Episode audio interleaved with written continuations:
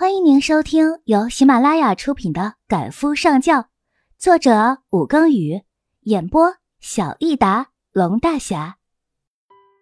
第二十一集，潇潇震惊，不敢相信，但看冯景绝望的模样，便知道这是真的了。但他还是不甘心的问：“这这是真的吗？”冯景的泪水再次无意识的流了出来。藏了这么久的秘密，没有人知道他的压力有多大。今天终于说出来了，却是在这样的情况下。潇潇赶紧拍拍他的背：“没事没事，有我呢。”冯景当天便跟了潇潇回到他家。夜半，潇潇坐在冯景的床边，小心翼翼的问道：“那那这个孩子怎么办？孩子定然是不能留了，但是直接说出来又太残忍。”冯景自来到他家之后，便一直躺在床上，连晚饭都没吃，说是没胃口。这种情况下，谁能有胃口呢？冯景拿被子蒙住头，声音闷闷的传过来：“明天你陪我去医院吧。”笑笑点点头，也只能这样了。中午的时候，姚真说并没有见到冯景在公司里，思南没有当一回事儿。下班的时候去接他，依旧不在公司，以为他是不舒服回家了。可是回到司家，他竟然还不在。开饭的时候不在，吃过饭仍然不在。他终于忍不住问了佣人，佣人纷纷说不知道。过了午夜，他依旧没回来。他看着外面的夜色，终究没忍住打了他的电话，无人接听。再打一样的，不知道打了多久。电话终于如愿的关机了，他烦躁的在房间里走来走去，夜色也越来越浓重。终于，他敲响了司心杰房间的门。司心杰平时里对人冷冷的，连思南也不例外，唯独对冯景最宠溺，笑容也最多。此刻睡觉被人打扰，自然没有好气。什么事啊，爸？小景有打电话给你吗？怎么找不到他呀？司心杰面无表情的看他一眼。小左接他出去玩了。司南僵在那里，半晌才吐出了一口气，退了出去。哦，那爸你睡吧。司心杰看着他的背影，想说什么，却又什么都没说。第二天，司南去了冯景所在的部门，问道：“小景昨天。”是什么时候出去的？啊，昨天他来了没坐一会儿就走了。有人回道，思南点点头，本是准备离开的，却不经意的看到冯景桌上留着他的电话，再看去，包也还在凳子上放着，电脑的屏幕还在闪烁，显然昨天走得急。见左安这么心急吗？他随手按了按他电脑的空格键，页面也停留在了昨天冯景搜索的那一栏上。他的目光如被定格了一般的，一个重磅消息在他脑海中炸开。他关了他的电脑，便急急地往外跑去。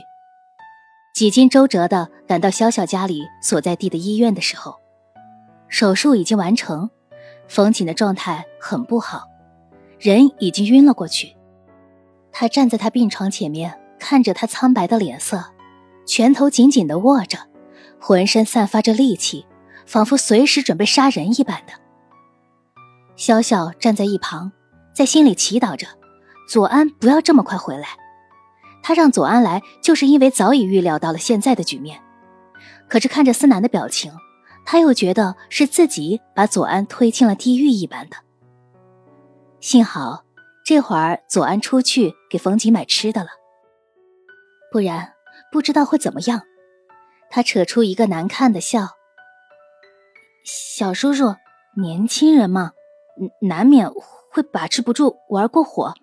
您您别生气了，等冯景醒了，好好教训教训他，让他以后注意点儿。”思南仿佛没有听到他的话，探下身子，粗糙的大手蹭在冯景苍白的小脸上，心中阵阵抽痛。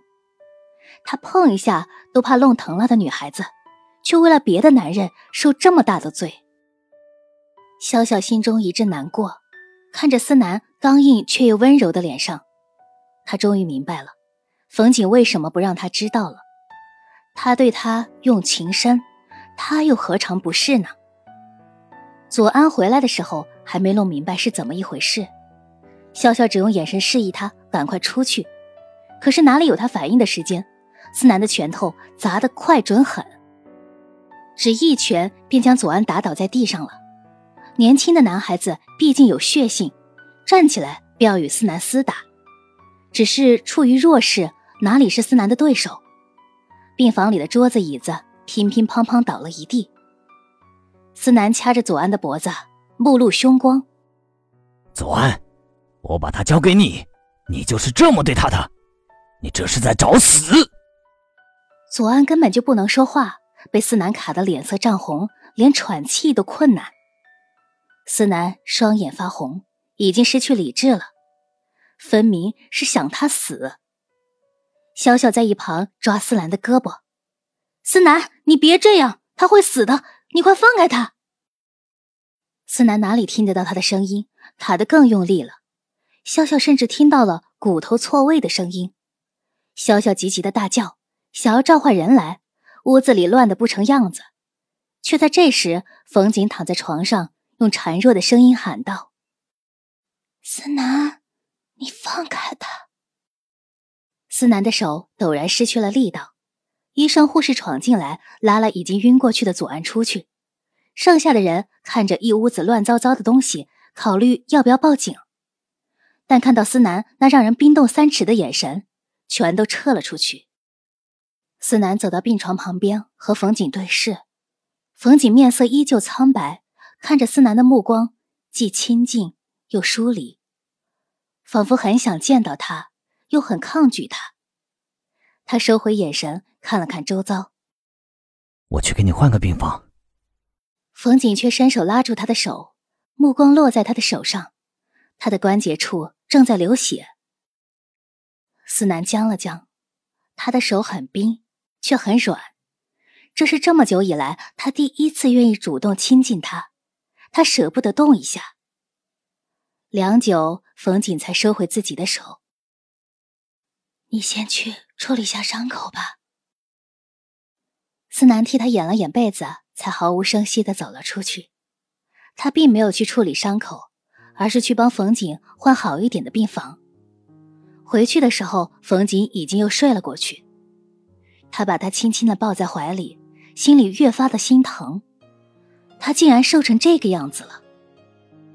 随后几天，左安都没有再出现了，一直是思南留在病房里照顾冯景。潇潇白天的时候也在，到了晚上便识趣的离开了。医生已经说过冯景可以出院了，思南却坚持要他在医院里多住两天。这天，潇潇家里有亲戚。于是病房里便只剩下冯景和思南两个人。思南的话不多，却喜欢拿各种营养品灌他，以至于冯景看到他拿什么东西就怕怕的。不过另一方面，他又喜欢思南留在这里照顾自己，同时又受着心里的煎熬。此刻看着思南拿了保温桶里的鸡汤出来，他一边接过去，一边道：“小叔叔。”公司快放假了，你不忙啊？思南的身影顿了顿，将桌上的东西收拾好。你感觉身体怎么样？回家养着可以吗？冯锦点点头。医生说早就可以出院了，是你小题大做。自他醒来到现在，思南没有问任何关于孩子的事情，只是每天悉心照料他，他却明显感到。他的话少了许多。有时候两个人相处一天，讲话超不过十句。他知道，他心里难受，可是他比他更难受。思南点点头。你和潇潇打个电话说一下，我们今天就回去。冯景即刻拿了电话拨了出去，顺便把鸡汤放得远远的。这几天真是怕了这个味道了。可是思南显然没有要放过他的意思，待到他打完电话，重新又把鸡汤端了起来，冯锦泄气了：“我不想喝。”思南却丝毫不退让：“乖乖喝了，不然落下病根，到时候有你受的。”说完这句话，两个人便都沉默了。这大约是两个人第一次谈到她流产这件事儿。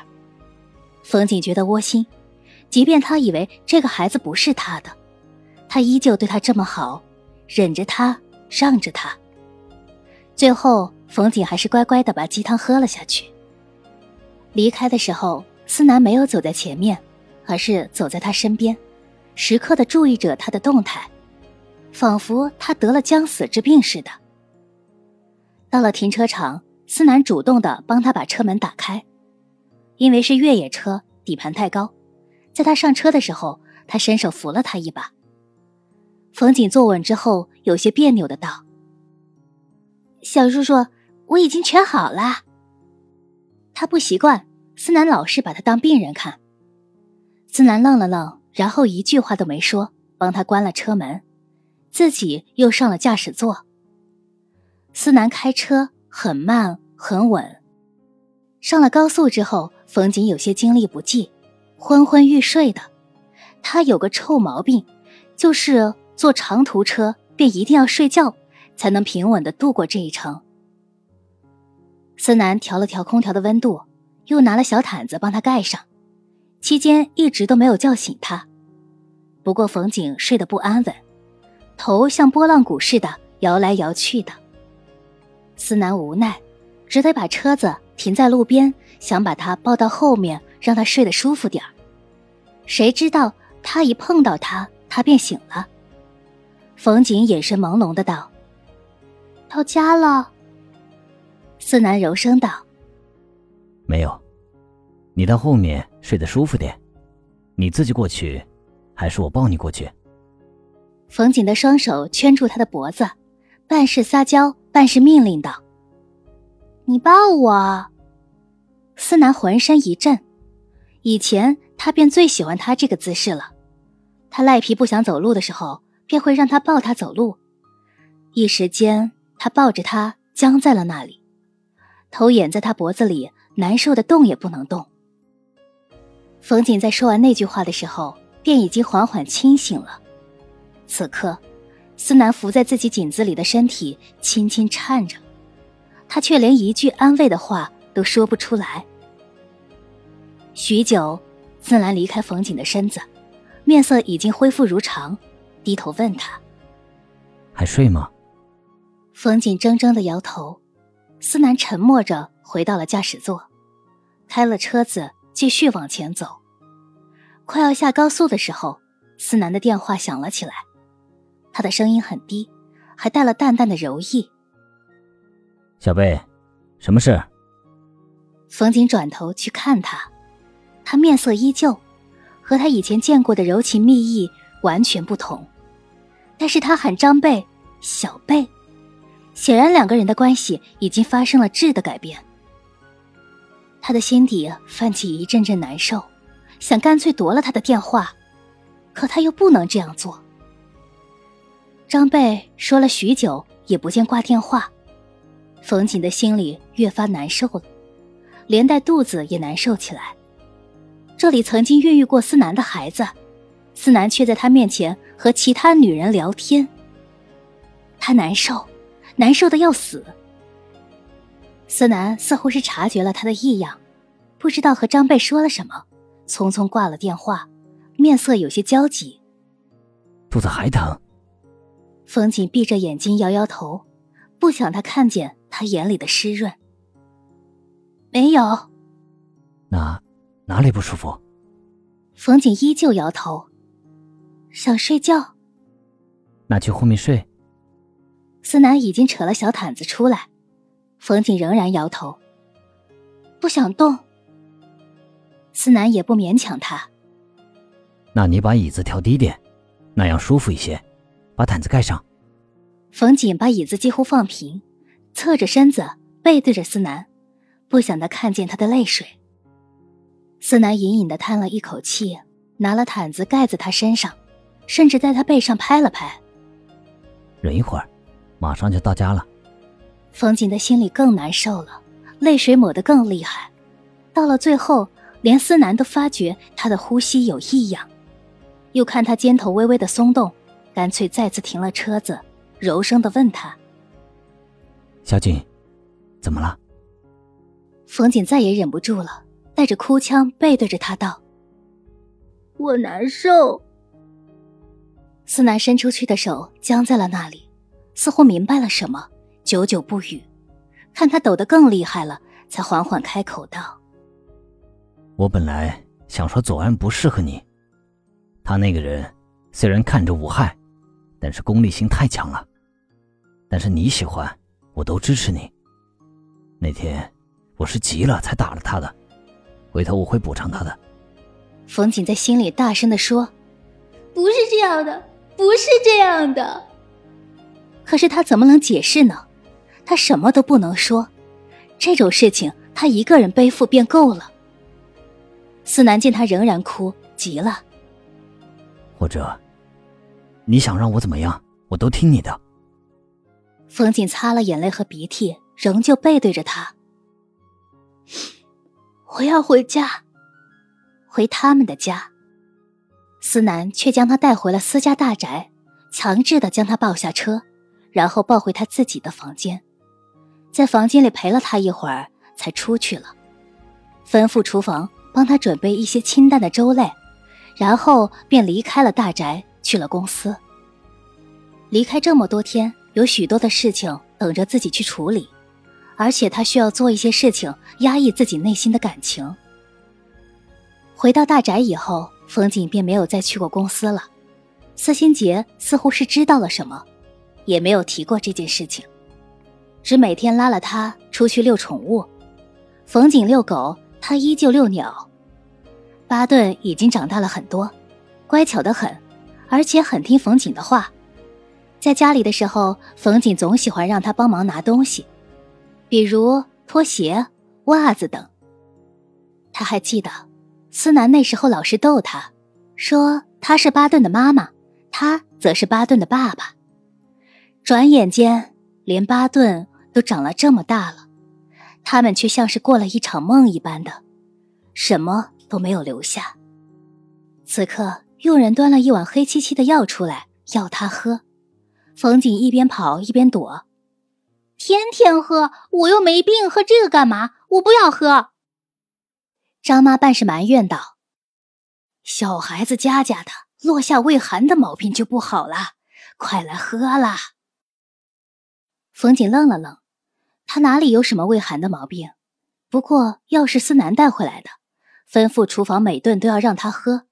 明明是那种药，他却告诉厨房是治胃寒的，也只是骗骗外人罢了。听众朋友，本集播讲完毕。感谢您的收听。